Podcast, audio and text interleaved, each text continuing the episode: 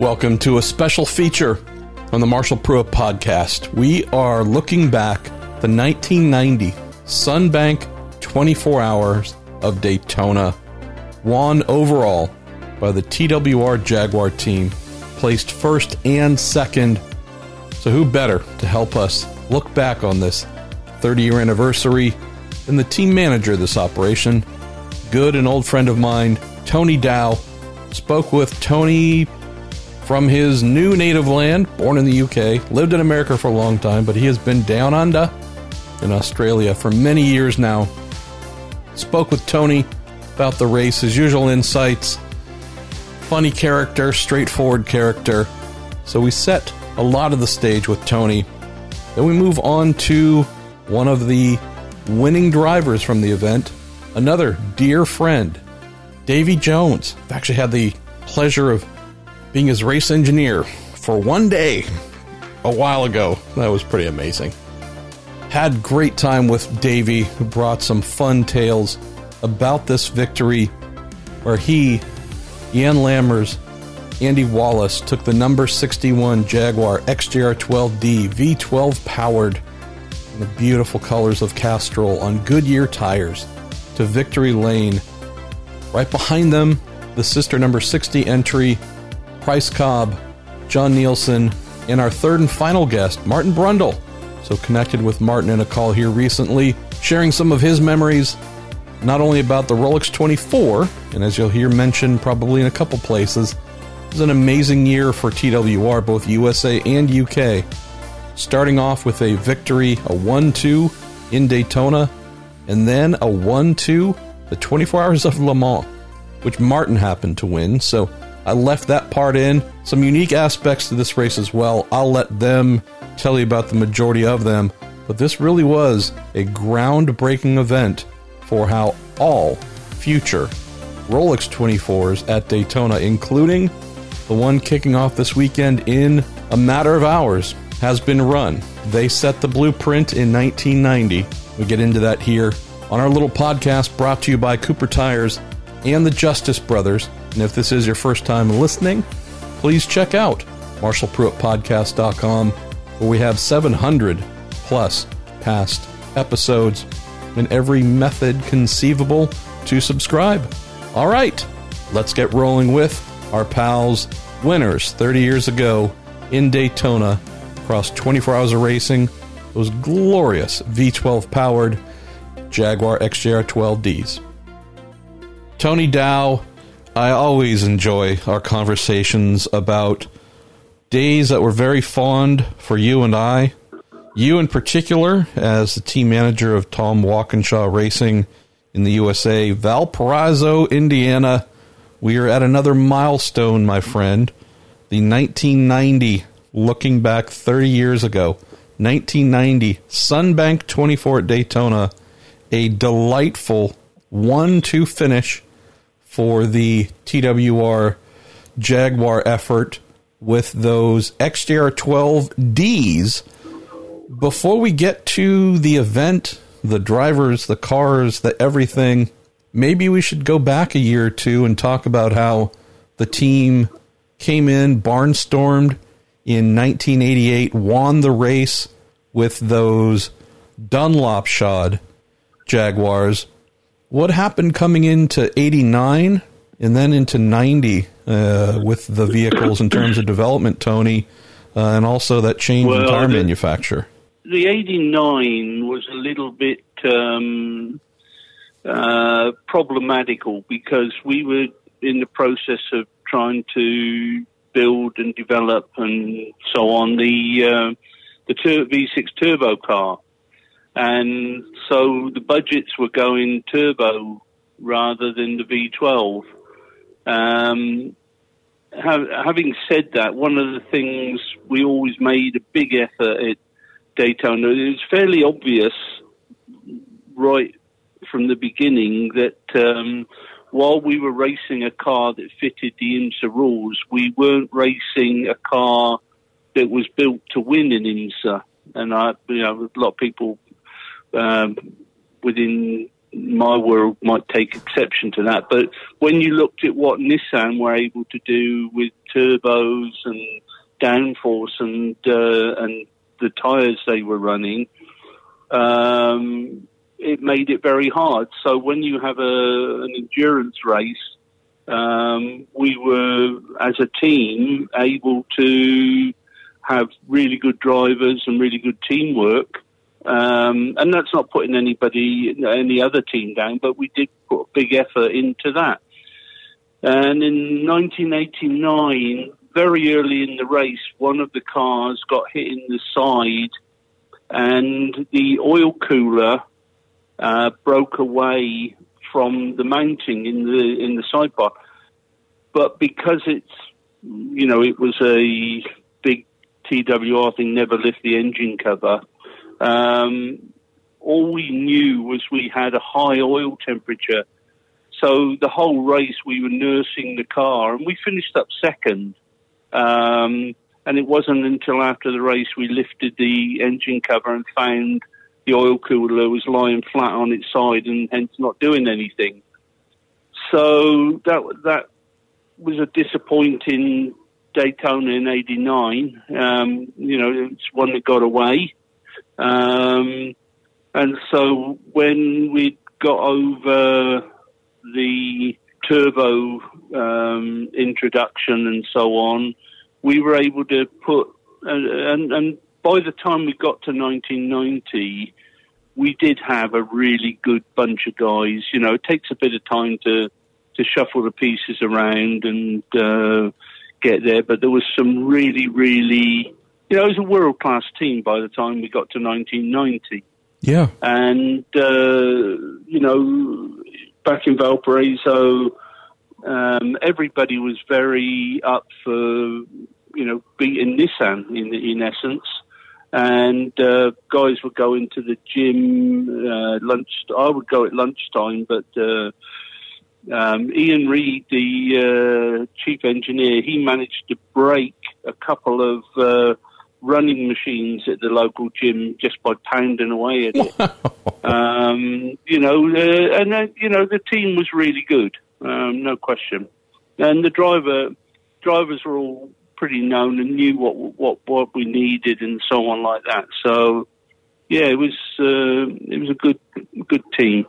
You mentioned an important part about developing the next generation car, the uh, turbo V6 powered Jag. Coming into the 1990 race, we had a dynamic where turbos really were at a fully developed stage. Uh, I think there was there might have been a Spice Chevy V8 in there, or you know there might have been uh, one or two oddities still relying on naturally aspirated engines. But if you look at the entry list in GTP, of course, there was the battalion of Porsche 962s, albeit, you know, those were a bit past their sell by date. But certainly, as we know, entering into an endurance race, could not count those out. But we had Nissan, obviously, with uh, coming out with their turbo GTP ZXTs. Uh, we had Gurney there. We had the All American Racers team uh, coming out with their HF89 Toyota Turbo as well. So for the TWR team, it still was a little bit of a, a holdover technology wise, and yet I have to believe that the car, this development of a development of a development, the XJR 12D, Tony, was something that fit nicely between, say, the aged Porsche 962s and maybe the more cutting edge turbocharged GTP cars that maybe were a bit more fragile. Do you recall it being that way? One of the, the, the car that potentially could have given us a lot harder race was the um, the black um, Texaco car with smiling Bob Wollek in. Yeah.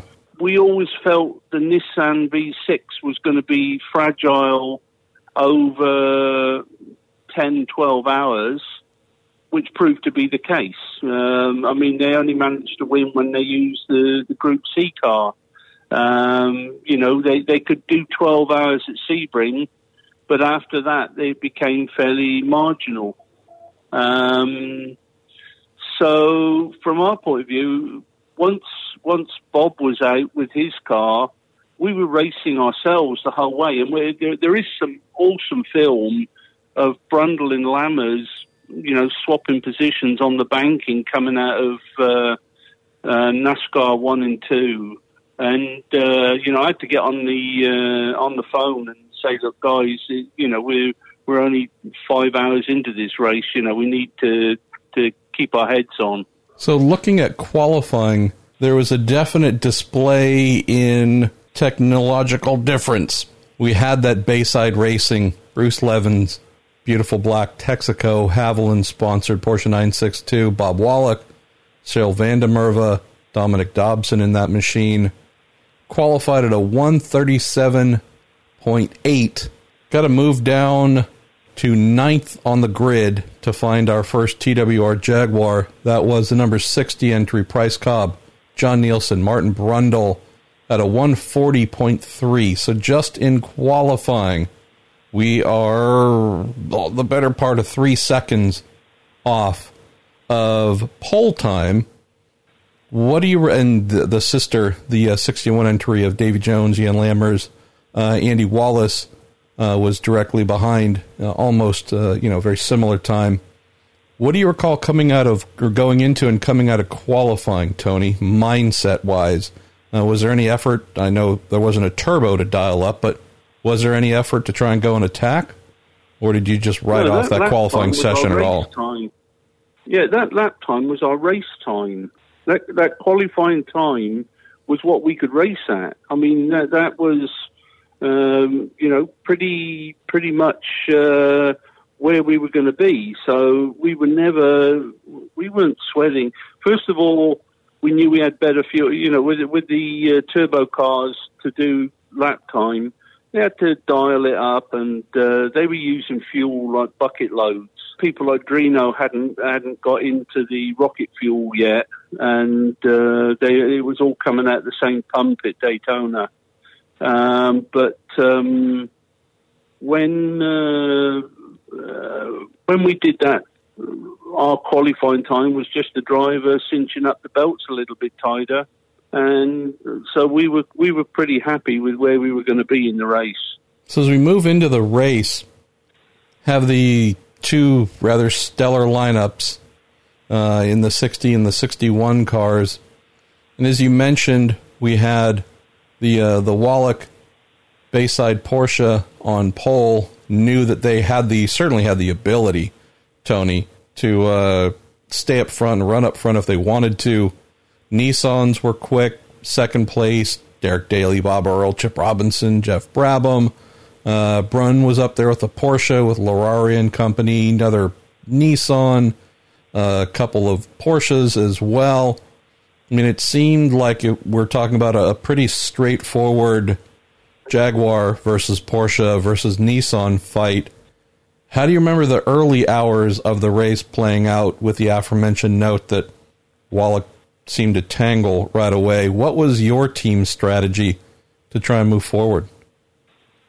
Well, we were just going to, the two cars pretty much raced each other the whole race, and um, we weren't worried about um, any of the other teams. As I say, the only team that uh, thought would give us uh, problems after the 18-hour mark was going to be the the Bayside car, and and that never happened. I mean, you always knew which car was getting the favour when you saw which team Alwin Springer was hanging around. So um, you know, Bayside was going to be the one, and then they they dropped the ball early on, so it, it was a non non event from that point of view. Looking at how the race ended, a race of attrition for sure. So if you go back to qualifying, as you would expect, the the head of the grid is dominated by GTP cars, right? So I mean, I believe genuinely the first uh, what fifteen to sixteen positions are all GTP cars. Um, you then take a look at the final results, And if you knew nothing about the race, you'd understand very quickly that it was not an easy one, knowing how the class winning IMSA GTO entry from Jack Roush, Lincoln Mercury Cougar XR7, finished fifth overall. So uh, from 15 yeah, no, GTP I mean, cars leading, we were down to four uh, up front. Uh, by the time we got to the finish line, what do you remember in terms of that attrition in any of the uh, the fun? I guess fun you were trying to avoid because you really didn't want to have fun during the race if you go back and look, we actually had to cool it for the last two and a half hours because the cars were out of water, uh, both of them, and uh, I, I, had to really get get uh, uppity with Ian Reed. He was he was in second place and he was trying to win it, and uh, he was totally dehydrated and doing he was trying to gain time in pit stops and stuff like that. And I, you know, I had to step in and say, "Whoa, that's the finishing order. That's the way we're going to be," because both cars were, were, you know, if if there'd been a Porsche there to push us, we would have been in trouble. Um, you know, good good learning lessons. The lineup here, too, in particular, is one uh, to enjoy knowing that there was among your uh, the six drivers in play, you did have one American, and he did happen to come home in the race winning car, the 61 XJR 12D, that being Davy Jones, with his good friend and regular teammate Jan Lammers, and just the always the understated but awesome Andy Wallace. Do you recall any acrimony from Jan or others when you decided to say, hey, the order we're running is the order we finish? Uh, was there any sentiment that all right, good old Mister Red, White, and Blue driver gets to also be part of the winning team? Curious if there's anything no, there. It, it was was um, uh, you know we'd run a, a really hard pace the whole race and kept out of trouble and every it, it was a very very good team and uh, you know uh, wasn't a um, uh, any visible acrimony. Um, uh, slight aside, every year in March when the F1 comes to town here, I go and have dinner with Brundle um, on the Wednesday night when he flies in. So he's always a bit shattered. And um, Alan Scott, the engine guy, comes over from New Zealand and we sit down and tell war stories. Um, last year, Danny Sullivan joined us, and I was quite surprised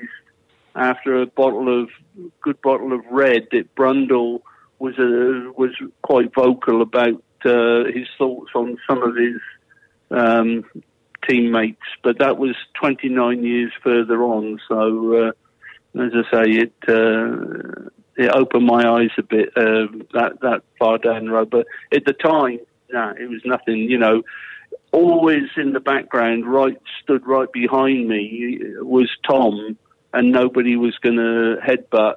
You know those decisions. Guess another thing to mention here in this victory, Tony, is what it meant in terms of the TWR legacy, right? Uh, in terms of wins, uh, this 1990 race, adding into all that had been achieved, for example, uh, with um, Le Mans, such. Uh, although titles weren't there, there was you know an immense number of wins uh, in IMSA and Europe as well. What do you remember uh, in terms of the TWR effort, in terms of it being a winning thing, overall winning thing, and a bit of a swan song uh, with this 1990 well, victory? Don't, don't, don't forget. I mean, we we carried on winning races in 1990 with a turbo car. We won five races. Um, you know, I mean, that was why Davy was in the winning car because he needed the points. We knew that there would be a tough year against Nissan. So, you know, that the, the arrival at uh, the very first year in 88, I was gobsmacked when I was told that Brundle and uh, Nielsen had to be in the winning car, and uh, and Davy was in wasn't in the winning car, uh, and it was like, well, hold on, but we're trying to win a championship, and and the hierarchy back in Kidlington hadn't got their mind wrapped around winning championships at that time. So that that was one of the the thing. You know, 1990 was a good year when every all the bits in the states came together the right way. So looking back, as we seem to do on a frequent basis, my friend, 30 years ago, fond memories. What comes to mind of uh, the beautiful Castrol green, red, and white Jags winning in Florida? Uh, it might sound arrogant, but you know, I would have been disappointed if we hadn't got one two because we'd done done the hard yards um, the, the previous year, and we had really good people, and we had good planning, and uh, we executed. So, from that point of view, um, you know, it wasn't a surprise that we we, we achieved doesn't feel like 30 years ago to me, Davy. Does it feel like 30 years ago to you? No, it doesn't. It feels like uh, like just you know last year. um, you know, I got to tell you, Marshall, that uh, five years ago they brought over the winning car that hadn't been back to the states since uh, since it won the race in 1990, and uh, they put it up for auction in Amelia Island. And I had a chance to drive the car, do a little promo prior to it went for auction, RM auction um, at Daytona just before the start of the 24 hours. I remember. I was there. I remember. And I mean, the, you, you, get in the car, and it was like yesterday. Uh, honestly, the the car, you felt like you could just, you know, just get right in and, and just, you know, uh, do a race with the car, and and and I honestly feel that if you had today's tech, some of today's technology built into that exact same car, you know, given electronics, given the advancement of, of the tire compounds and sidewalls and so on, that car would probably still be very competitive. Didn't you have your old fire suit and you still fit in it or something like that that makes me hate you even more? Did you notice my voice was a little squeaky? uh, I was I was even surprised. I, I, uh, you know I went back into the closet and and uh, you know found the, uh, the the fire suit and the, the, the shoes and the you know the the helmet and the hat and everything and, and uh, it all fit. So so this was a rather magical year for Jaguar as a brand for the TWR organization, both UK and US, uh, with this dual victory, right? Open the year with the 24 Hours of Daytona victory, a 1 2. Then go 1 2 at the 24 Hours of Le Mans in June. Let's focus on the opening of that account here in IMSA's season opener. What do you recall of this event coming into it with you, the 61 entry, the winning car yourself, your good pal, crazy Jan Lammers, and I'd say he might be British and folks might think he's boring. No, there's a little bit of a nut job there as well in Andy Wallace. What comes to mind about this trio rolling into the 1990 race after Jim Busby won the 89 race in that beautiful Miller 962? Well, you you go to Daytona just knowing that uh, you know that you have the team in every way. You got all the support, the surroundings, uh, and uh, you know to to win that race, and it, it was ours to lose. Uh, you know, the, the 962 Porsches have been so dominant for so many years. And, you know, we knew that uh, with the XJR 12, that that was our that was our mule that was our workhorse. Um, you know, we we opted to go with the V12 just because it's it's bulletproof, um, reliable, and and uh, you know when you go into a race weekend knowing that that you know that you got the best of the best, uh, you know, it sets that mindset straight out. So you have this well drilled team, car that is highly developed as well. Interesting change, though, Davy, coming into the 1990 season, having worked with Dunlop's uh, tires previous couple of years.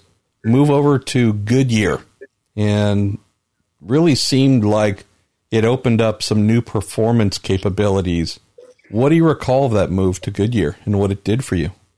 It settled the whole car down. Uh, you know, the Dunlop tires, you know, we had good tires, we had mediocre tires. Uh, we knew the tires that we received from Japan were were uh, were okay tires. The tires that we received from the UK were better tires.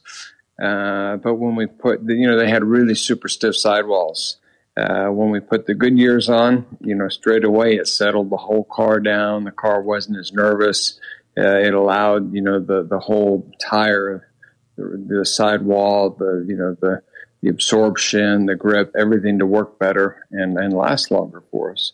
So coming into the race, this is really the first year that I recall for the Rolex where we had all the new era turbo GTP entries trying, at least making a try to get after things, right? It wasn't a surprise year or two before where we would have, whether it was Nissan, no Toyota had come in the Gurney side with the uh, their Toyota Turbo, I think a year before. But we often had some of these bigger uh, NPTI, the Electramotives, or even All American Racers kind of sort of skip, right? The big 24 hour season opener, maybe even Sebring as well, thinking, yeah, there's no way we're going to get to the end with this car. Reliability isn't there. This is a year where everybody showed up and tried not saying they all succeeded, but what do you remember from that as well, Davy? Knowing that it wasn't just TWR versus a bunch of Porsches, you actually had some of your regular full season competitors show up and give it a go as well. And you know, we, we had the XJR um, uh, 10 that we, we developed with the uh, the V6 twin turbo, and and you know the car was good, it was fast, but we knew as far as endurance racing, uh, you know, because IMSA went to the format where we went to the, uh, you know, the single driver kind of sprint races, um, which the, you know, the turbo V6 uh, was, was great for that. Uh, but, you know, we always thought going into the endurance races, uh, Daytona, Sebring, that we would use the V12, um, just because of the reliability side of it. Um, and that was a flexibility that TWR had that, frankly, your rivals did not. They were all turbos, period. They didn't have naturally aspirated V anything to bolt into their cars. You know, prior to, you know, in the years past, prior to the 24 hour races, I, you know, I know that we, you know, we've broken some valve springs in the V12, and we've had to reduce our RPM a little bit, uh, you know, uh, to, to to make the engine survive. But and it sounded horrible, like it was going to blow up any second. But it just kept kept going. It was it was not an issue. So, you know, the going into 1990, I think you know TWR they had a stellar you know driver lineup. They had you know really good uh, car prep, a great team I think they were a little bit of ahead of the other teams in regards to we practiced pit stops. You know, we did some long run testing. Uh, they were they were they were thinking ahead if they had an overheating issue because the radiator was up front and it collects a lot of uh, rubber from the track and and you know it's aerodynamically it's probably a little bit smaller radiator to fit in there nicely. Um, they knew that if, if we had any heating issues, that they had a system that they could depressurize and add water um, to the hot engine uh, within just seconds, um, which we had to end up using towards the end of the race. Um, so they they were really, uh, you know, they were. It was well thought out, well planned. Tony Dowe, you know, he, he's a mastermind at that, and, and Ian Reed, you know, um, I think the two of them just just gave us, you know, really, um, really, you know, well capable uh, team that just just uh, did what they had to do. So the Bruce Leven Bayside Racing Porsche 962 fairly well developed, even though that general chassis model and, and concept was a bit old by then, but they're fastest on pole, dial up the turbo and, and you know, super rocket fast. They had some issues a little bit early in the race that knocked them back, but it really stands out, Davy, and maybe you can share some insights on this. Seemed like pretty quickly after the first couple hours, it really became a uh, number 61 Jag XJR 12 with you, Jan, and Andy versus the 60 car, Price Cobb, John Nielsen, and Martin Brundle. Almost felt like it just became the TWR USA 24 hours of Daytona, and it was going to be settled between the two of you. Tell us about that, and also the ragged pace. Uh, I don't want to say dangerous pace, but you guys were not sitting around biding your time. You know, funny you should say the U.S. team versus the UK team. There probably was a little bit of that uh, that played in there, uh, but you know, when you when you take um, Jan Lammers and Andy Wallace and myself, you know, all three of us could could we could do the exact same lap time, lap after lap after lap. Um, you know, we all three of us pretty much sit in the same seating position. You know, it didn't take long to do a driver change. Um, we all, you know, we all nursed the car. We all looked after the car. You know, we always said to ourselves, you know, every time that one of us drivers gets into that car, we want that car to think it's the same driver.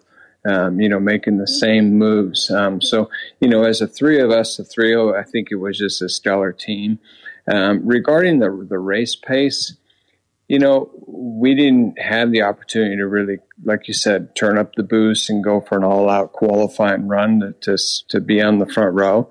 Um, you know, we we had what we had. You know, all you can do for qualifying is put new rubber on and, and uh, lighter fuel tanks and maybe trim it out a little bit and, and, and piece together your best lap. So, you know, it's either you're going to go there and you're going to qualify up front or you're going to qualify you know, somewhere in the in the top ten is where you want to be. Um, and then after the race so, settles out after the first hour or two, generally you're you're you know you're setting the race pace that you want. So, you know, they go out and they they go out set qualifying times and put these stellar paces you know laps together. We we just continued our same pace from when we arrived uh, for you know for first practice all the way through to the race end um, you know, and, and we just focused on that. The, um, you know, I always, I always look at these long endurance races, you know, you get, you get a car that's super fast in the beginning and it's, it's, it's setting its own pace and everybody's trying to catch up with that car. And you think like, you know, the first couple hours, you think like, oh, you know, nobody's going to beat this car. They're, they're way out front and so on.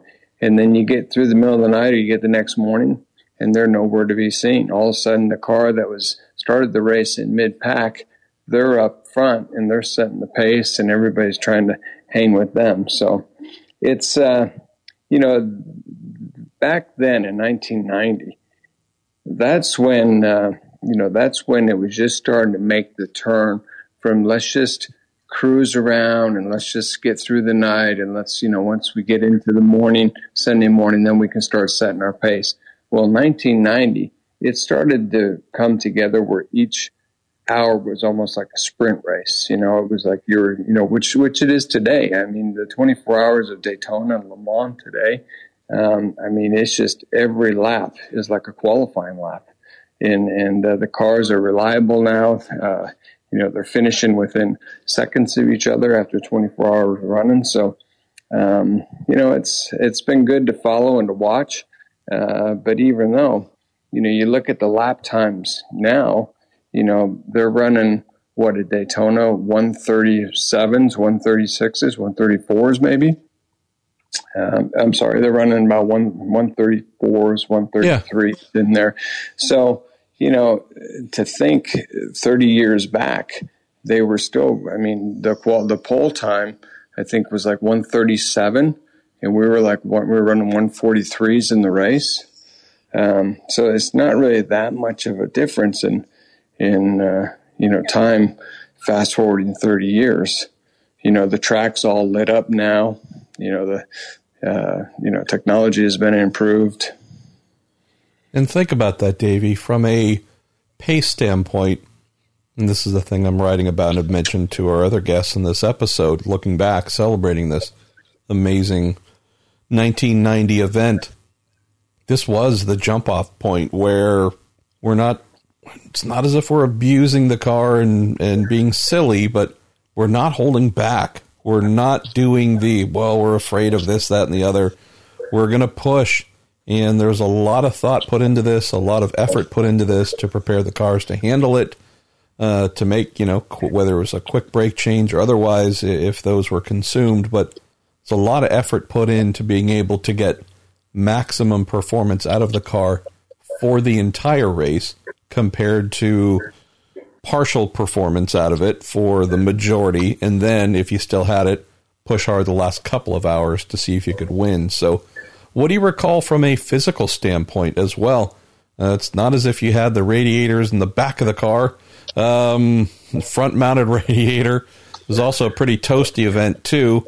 Um, you had to be fit, right? And, you know, at 25 years old, I think I, I was pretty fit. Um, you know, it's, it's, it's, it was, um, you know, looking back, you know, between Jan Lammers, Andy Wallace, and I, the, the three of us, we didn't have any issues as far as, um, you know, uh, being able to do a double stint in the car and, and, and, and, heat exhaustion and things like that. You know, TWR also had, we had a trainer there um, you know, so with having a physiotherapist as part of the team and making sure that we're on the bike and we're warming up before we get in the car to get our heart rate up, uh, that we're eating the right foods uh, prior to the race weekend and during the race, you know, keeping our fluids in, all that stuff was kind of on the forefront of what, what, what they go through today. I mean, today, you know, that's such a big part of it.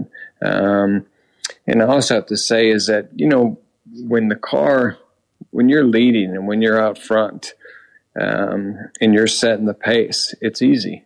You know, it's it's a lot harder when you're when you're behind trying to catch up or trying you know trying to stay uh, on, on you know keep up with a certain pace. But when you can get out front and you can keep the keep the pace and you're in control, it's it's a lot easier. Um, and the car works so well. Uh, you know, we we don't really I don't recall any issues, major issues that we had during the whole race um, you know, where, where we were put, put back at all behind.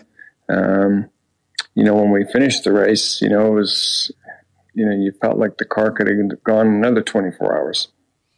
Yeah, I mean, other than I think a little brake item or I don't know, might have been brake lights as well. I mean, whatever it was, it was some relatively minor. Uh, yeah, I mean, they had they had a situation to where if you don't if you didn't have any brake lights, uh, they would black flag you, which is what we had, and and uh, you know, fortunately, you know, we were prepared for it, and and uh, you know, uh, it was a, it was a silly little infraction, but understandable at the same time. You know, TWR they also you know made it uh, really kind of easy for us to change rotors and pads on the brakes, which I don't remember exactly what it was they did, but it was something where they could just pull the whole brake assembly off and just pop on a new one.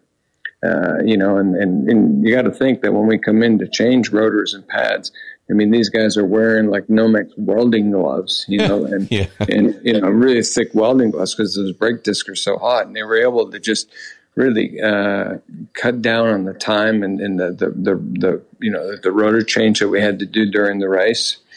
Um, so they they uh, they simplified things the best that we can, and you got to remember we were dealing with a with a Hewland transmission that was you know that was a uh, I want to say it was a five speed H pattern, you know, and and uh, you know and you had the clutch and uh, it was it was old school. You know now you've got you know you got paddle shift and you know everything's electronic shifting and you know you don't use the the clutch only when you you know leave the pits now you know, it's different time, my friend. It's a different time, but still, I mean, the physical side of it, you know, you're you're setting you're setting a really quick pace. Let's close, Davy, on the uh, the final hours where there were some lead changes between your 61 entry and the number 60 Jag. They ended up having some deeper problems, more time consuming problems that helped uh, seal the win for your entry. What do you recall those final hours, and what do you recall uh, about winning the 24 Hours of Daytona, man? The uh, country's most prestigious long form endurance race. Uh, before we get to Sebring, well, it was certainly, uh, you know, it was certainly one of those races that you you know you're happy to win and have it behind you. Uh, but you know, as as as all drivers, you know, it's it's like you know your your focus is so into your job and what you're doing that that when you win, you know, you feel like you know you just completed you know you did the best that you can and what you had to do as part of a team. Um, so it was really it was a team effort and uh, you know, it's like we won this. Now let's move on to Sebring. You know, you just you just put your mindset to the next race right away. But in those closing laps, um, I mean, it, it, was it was a situation to where the 60 car was pushing hard. They were pushing really hard to to uh, to, to to win this race, and and uh, it was game on between you know the two TWR cars, and and uh, it was unfortunate they had their problems uh, which which gave us a bit of breathing room. But um, but it makes for good racing. This is well, Davy. If we're just looking back in general on your career, 24 hours of Daytona, you would go on and add victory at the 24 hours of Le Mans in 1996. There's this uh, little race some folks might have heard of called the Indianapolis 500. Didn't win it. Did finish second though. Started second, finished second. I mean, same year as well, 1996. Uh, this, among all the wins, all the victories, all the everything in your career, I mean, this, at least until you got to Le Mans, to add that, I'm guessing this uh, Daytona victory might have stood out as uh, really among the finest, if not the finest, of your career. I, I would say so, Marshall. I mean, you know, you you tell people about the 24 hours Daytona, they they they their eyes look up. You know, it's it's because it is quite an achievement to to win this race, and I think most important is to to win the uh, the Rolex watch. You know, having that watch, something that you can wear. You know, that's a trophy that that uh, that's with you all the time. Uh, it's not something that you just you know put on a shelf somewhere. Um, so you know, it is it is a very special race, um, as well as Le Mans. Le Mans is uh, you know, it was, it, you know, it was, it was gratifying to win that. I, I didn't really realize, you know, it doesn't set in, you know, that you've won a race like Daytona or, or Le Mans uh, until weeks after. To tell you the truth, it's it's uh, you know because you are so focused and you're just there to do a job, and when you do your job and you, you do the best you can and you win, it's like you've you've, you've achieved it. Uh, but then you, when you look back and you say, man, that was, that was a big deal. That was quite something. You know, and the difference between winning Le Mans, or I should say racing in Le Mans or racing at Daytona, Daytona is a really a physical race. I mean, it's you've got a lot of a lot of cars every lap. You're passing. The the closing speeds are phenomenal. Um, you know, you got to really be on your game. You can't really relax uh, maybe a little bit when you're on the oval, but then you've got that bump, you know, in uh, in NASCAR, you know, three and four. Uh, you know, so you still got to, you know, really be on your game. Where at Le Mans, you know, you've got the Mulsanne straightaway. You, you know, this time to kind of just kind of sit back and re- rethink about what's going on and what the car is doing. You got the Indianapolis curve, the Porsche curves. You know, that's just all nice rhythm and it flows well. And and you know you might do a lap at, at Le Mans and not not see another car, uh, unlike Daytona. So Daytona is definitely it's it's it's a challenging race all around. It's it's hard on the car, it's hard on the driver, um, you know, and you've got to be well prepared. And, and in 1990, I think we were the best prepared team there. Let's finish on this, Davy. I don't know if you have any specific memories of post race 1990 with this victory, but I do know from many of our previous conversations dating back a decade or more, when you and Lammers at least, and I'm assuming Wallace as well, you guys would be awful hungry after a win, and you might go hit up a Burger King or who knows what, and have mustard and mayonnaise and ketchup or tomatoes running down your face any memories of winning the race? And I don't know if you're exhausted or hungry or what, but uh, if there was any kind of silliness with you and your co-drivers afterwards. No, I think afterwards it was just eating whatever, eating and drinking whatever you can, you know, because we were on kind of one of these, you know, strict diets where you know you can only consume water and electrolytes, and you know, back then we were eating pasta and you know buckwheat rolls and stuff like that. Uh, you know, fig bars. And after you win a race like that, you just want to just you know have a beer and a pizza and just cheeseburger with with onions and you know it's like like just you know just kind of make up for for being healthy for for for a few weeks. Um, you know, but uh, but one of the story that's kind of funny is you know Lammers. He always he always seeked out the ice cream shops wherever we were racing, and uh, and you know. And I wasn't sure if it was because he liked the scoops of ice cream or because he liked the girls that were scooping it up. Oh, so. the, I, I think we know the answer with Lammers, that guy. I tell you, he might have been about three foot nothing, but man, uh, that guy's confidence was about ten feet tall. He was. He was. He always put. He always put the charm on. Uh, Davy, yeah. thank you as always, my friend. It's always. Uh, I always love when we have a reason, a genuine reason, not just to talk about the past, but to talk about your achievements because they meant so much for me just watching as a, a kid coming up in the sport. So uh, pretty fun to look back here and realize that although you're only a couple years older than me, uh, you were representing the good old US of A pretty darn well, whether it's in sports cars or open wheels. So glad oh, we can look you. back on this 30 year anniversary and realize, yep, you got to stand there and represent the US of A for TWR USA. Yeah, it was it was good. I mean, and, you know, when even now when when you know when I mention to people that uh, you know they were the Bud Light Jaguars, the Castrol Jaguars. They they remember that it was it was really a it was an icon uh, during that era of, of uh, sports cars, and and uh, I was proud to be a part of that team. And you know it was it was it was good. And I I just you know if I if there was if I had one wish. If I had that magic bottle genie that came out and they granted me one wish, uh, the wish would be to do it all over again. Oh, just, yeah. just you know, I mean, you know that it's just it's life. You know, knowing what you know now to be able to go back and and uh, you know put that to good use. But but you know, it's like my dad always told me. You know, I went through the school of hard knocks. And you succeed. You got a master's degree there as well. So, uh, Davy, yeah. thank you as always, brother.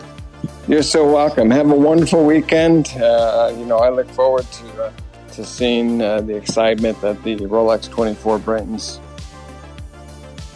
So, Mr. Brundle, we are at a lovely 30 year marker. Yourself, Price Cobb, John Nielsen in the sister entry. What comes to mind at this 30 year marker of having finished 1 2 at Daytona. I hadn't realized, I hadn't thought about it being 30 years until you just mentioned it, to be honest. But I loved those days in IMSA um, with Tony Dowe and Ian Reed and all the TWR uh, USA people. We, we, just, you know, we got it done and the car was fearsome. Um, I think the Daytona 24 Hours is unquestionably the hardest race I've ever done. Um, uh, the how many times have I done it now? Three times, three or four times, and it's just so physical. There's so much um, dark uh, night running, uh, the the physicality of the banking, the the humidity, and those Jaguars with the with the big V12s and manual shift and uh, and all of the challenges, the bumps, and the amount of traffic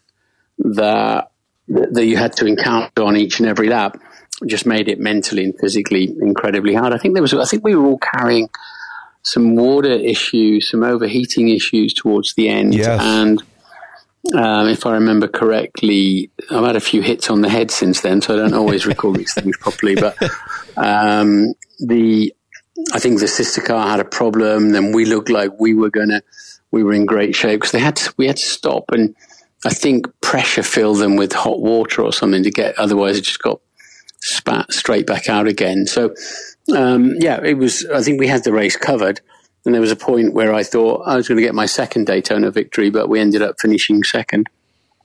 And so the the truly remarkable aspect of this 1990 race, and as I've written about it uh, as a feature coming into this year's race, this 1990 event was the blueprint for what we know today in terms of race strategy. Uh, when the green flag waves on Saturday until the checkered falls on Sunday, fans are accustomed to maximum attack. this had never really been done before until 1990. I'm not saying that there was not a percent or two left uh, in reaching 100% in terms of pushing the vehicles, but the strategy employed here with these glorious naturally aspirated V12s, both the number 60 and 61, was to just set a pace that was punishing. And lo and behold, not only did it work, all your rivals fell. And that is really what stands out about this event is in terms of a shift of strategy, 1990 was really the first that stands out as we are going to push incredibly hard, see if anyone else can sustain, and they did not. What do you recall mm. from, and also part of the, maybe this will come to mind as well. This was also your first uh, Rolex 24 on Goodyears. And those Goodyears, I seem to recall uh, some of your quotes and comments from the time about loving those, and all of a sudden the corners, cornering speed became a very good friend and an ally in setting that blistering pace. Yeah, absolutely. I mean, the Jaguar had a lot of downforce, and I think that's what was hurting the drivers on the banking. Um, was it 33 degrees there, if I remember correctly? I think 39 at Talladega. I remember we we we tested the cars there, but and I did IROC there, but um, it's a, it's a brutal race. But I think where that strategy, that philosophy came from was Le Mans, really, because I don't ever. I, I think '87 was my first sports car Le Mans. I don't ever remember doing a lap in a 24 hour race that wasn't as fast as I could go, given the car, the tires, the fuel load, the condition, uh, you know, track, weather, whatever. Um, because somebody will go flat out and finish, so you all have to basically.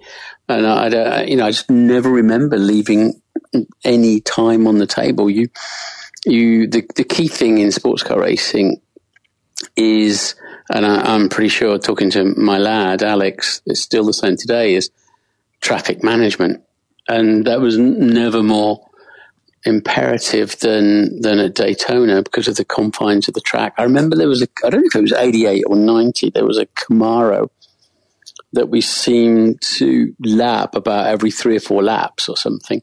Remembering we we had Venturi on the back of that Jaguar you could live underneath it. it had you know it had such massive downforce and such a big plan area on the on the floor and the Venturis underneath that just stuck to the road but and this this Camaro had "Thanks Wendy" written on the back of it, and I used to catch it. I always seem to catch it in that left kink. What is that? Turn four or something like that? Yeah. Would it? Would it yeah. yeah. The, the really quick left kink. It didn't used to be completely flat out. Yeah, you could take it flat out, but you had to you had to get it absolutely right, and then you'd suddenly catch it. Um, a car in the middle of it, and to this day, I wonder who Wendy was and what she actually did to be thanked. To be thanked so in such a big way on the back of the car. But yeah, we did. We passed a lot of cars every lap, but no, you had to go for it, and, and we we employed the same tactics at Le Mans '88, um, and generally, especially if you've got a a bit of an armada as we had back then, you know, three cars or five cars whatever, but we had two in Daytona and you know, just go for it basically. I, I don't think we we left too much time on the table. So, looking at how this 1990 race started, we had Bayside Racing, beautiful black Havoline sponsored aero developed 962, driven by Bob Wollek, Sarel van der Merwe, and Dominic Dobson.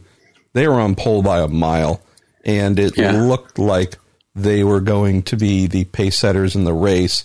They ended up having, uh, I believe, a oil line problem with their turbo a couple of hours in that set them back and really mm. derailed their race. But what do you recall from the early stages of the race in terms of competition uh, and possibly whether it's that Porsche or any of the, the Nissans and Toyotas and such. Bob was always really quick in those things, but remember, because the Jaguar being normally aspirated, it had it had nowhere to go in qualifying. Had, we couldn't turn anything up. We might give it a few more revs and close our eyes a bit longer into the braking area, but there was really nowhere to go. Um, so we were never going to be representative in, in qualifying in that respect. Um, and honestly, I'd have to go back and watch the race or read up about it or, or um, Um, you know, to to to remember. I'm not even sure I could remember. You know, sometimes I have this conversation with David Coulthard when we're traveling around. You'll see a piece of footage uh, of a Grand Prix, and neither of us remembers being in the race. and, then, you quite clearly were because you, you, you pop up on the TV screen and a, a, lot of them sort of get blurred. So I'm going to have to rely no, on your no, fair enough. your wisdom and, and, knowledge on on exact on exactly what happened. I probably should have read up about it before before you called me. Um, but you know, you whenever in that era, whenever you went racing, you really had to beat Porsche um, because their car was so reliable, was so fast. It, that very lazy gear shift they had on that lovely long gear shift because I think we had synchromesh gearbox that was super reliable and you know you, you knew you had to beat and you know a large number of Porsches and the privateer cars were every bit as good as as the works cars on, on a number of occasions or you know some were semi works cars so you know that they that that was your that was your target back then before Mercedes rocked up on the scene in fact, no, Mercedes were in were in Group C, weren't they? So, uh, in in terms of they, they were super quick uh, over there, but the Nissans and Toyotas and uh, all the stuff that came along, somehow Porsche were, were relentlessly there. Another interesting aspect of this as well is through 88, 89 on the GTP side, the mm. Nissans in particular were fearsome, and yet the Sunbank 24 was not a race they often embraced for fears of concerns over reliability and whatnot. This was this proved to be true yet again, as I believe all three, both the two factory cars and one privateer from Jim Busby, had motor issues or a variety of issues, but they fell by the wayside. Dan Gurney with the new All American Eagle, Toyota, uh, that fell by the wayside with uh, issues as well. Uh, I guess owing to the just extreme pace that was being set as well. 55 cars started the race, Martin. 22 finished. Only five yeah. were GTP. I mean, this was a brutal event for all but, uh, frankly, your two uh, TWR entries. Uh, that's strange about the Nissan, isn't it? That they that they struggle because I remember racing against Geoff Brabham in that. We had some epic fights in uh, Sonoma, I think. Uh, what was it called back in the Sears day? Point. Uh, Sears Point, of course. Um, and but that car seemed to glide like a limousine, and he had a lot of power, a lot of downforce, a lot of compliance in it.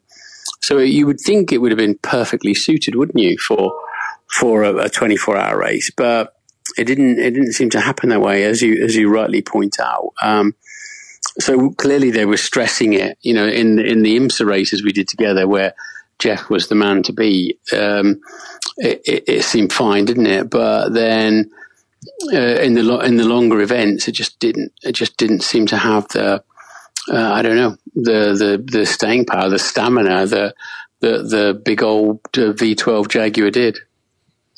So looking towards the end of the race, you you guys were leading in the number 60 and I believe had some form of brake issue that required a significant uh, rotor change and whatnot, which ended up handing the lead over to your sister entry. Mm. Then, as you mentioned, there were the overheating issues, which I know the yeah.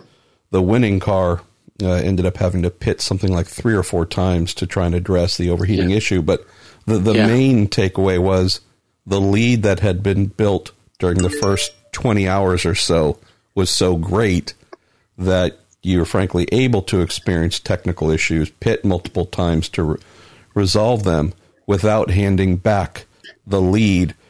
I don't know. That that sure sounds to me like a plan that definitely worked when you can have issues and be sidelined and yet still recover and win by uh, five or six laps. So, not a bad day. Yeah.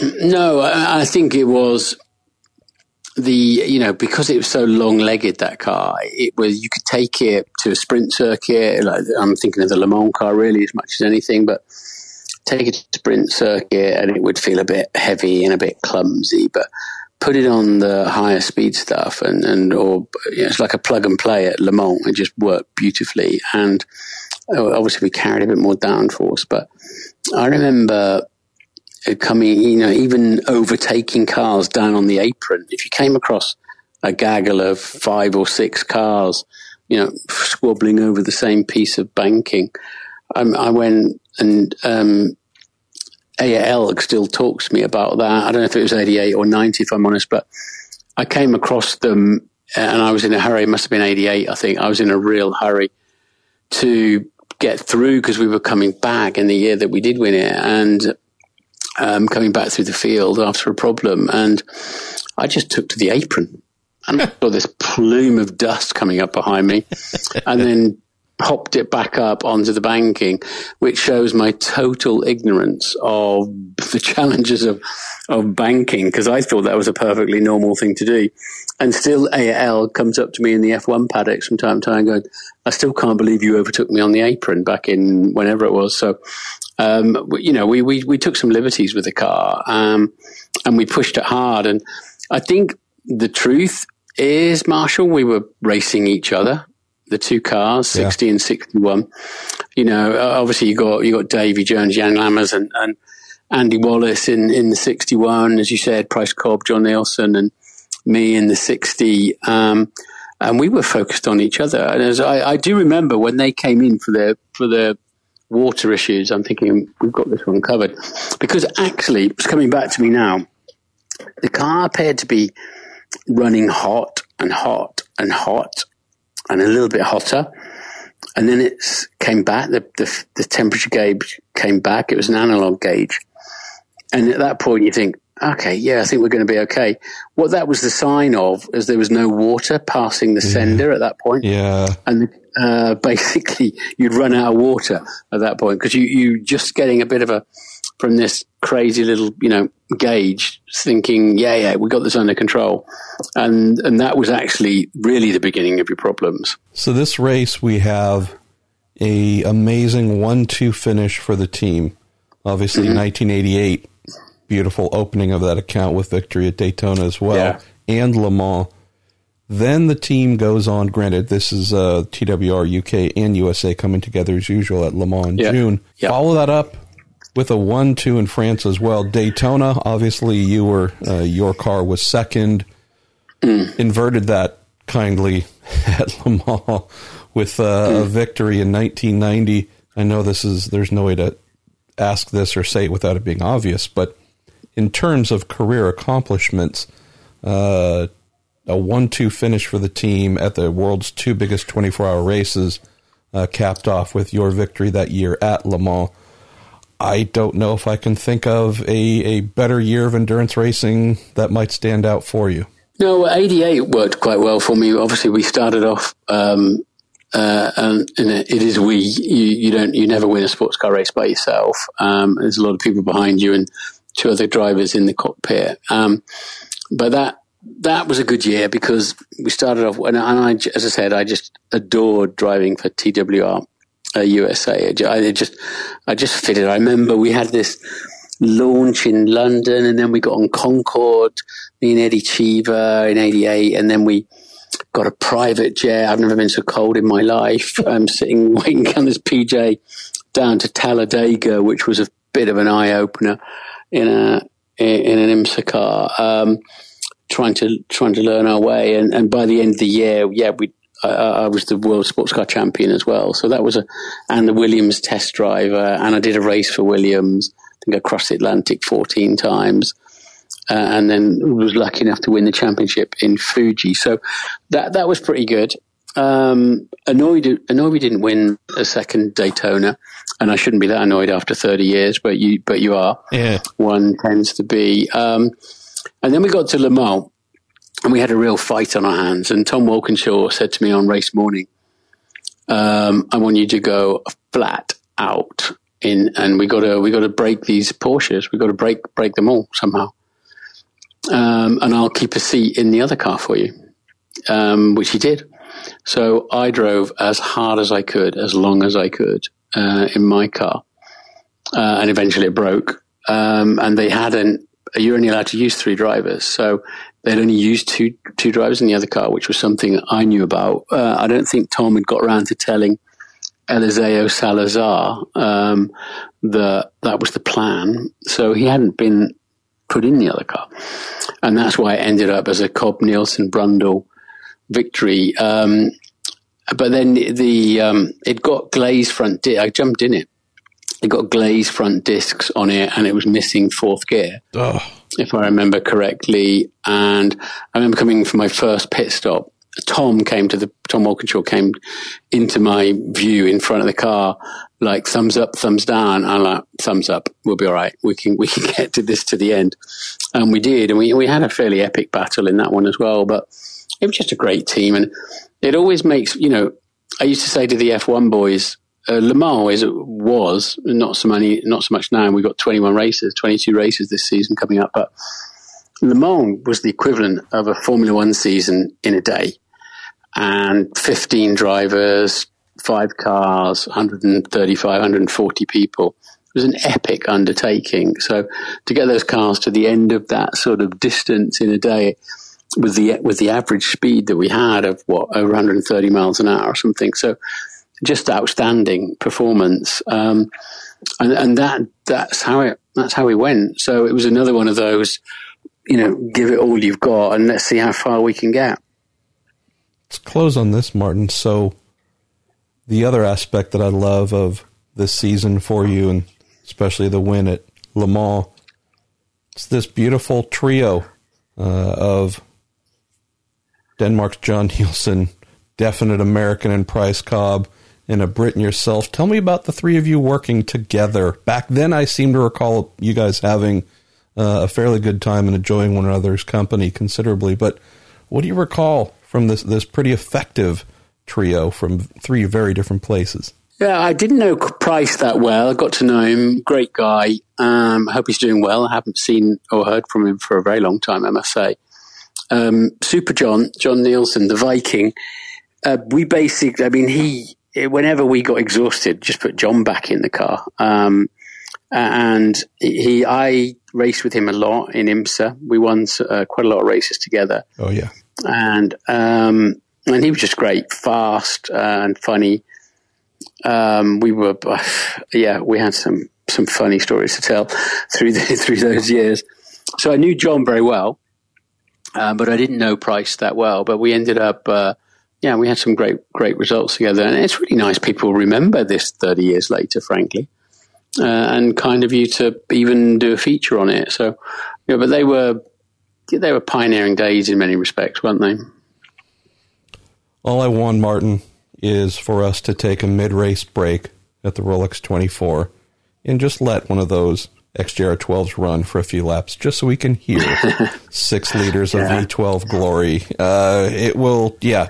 For those who weren't there back in the day, boy, that the sound of the machines just can will always reverberate. So memorable, beautiful cars, a Castrol livery, just uh, I, darn near perfection, I would say.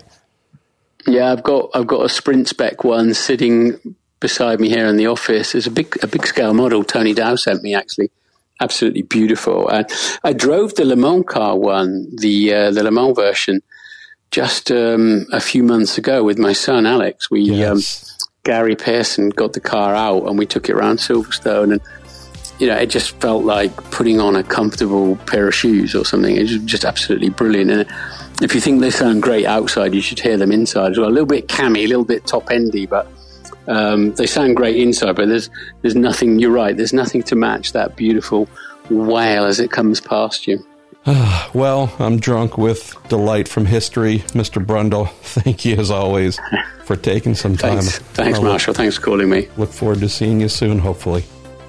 Thanks once again to Tony, Davy, and Martin for spinning some good yarns here. Hope you enjoyed this. And following it, as soon as I can get it done, another 1990 memory. This being from the class winners in GTO from Jack Roush Racing.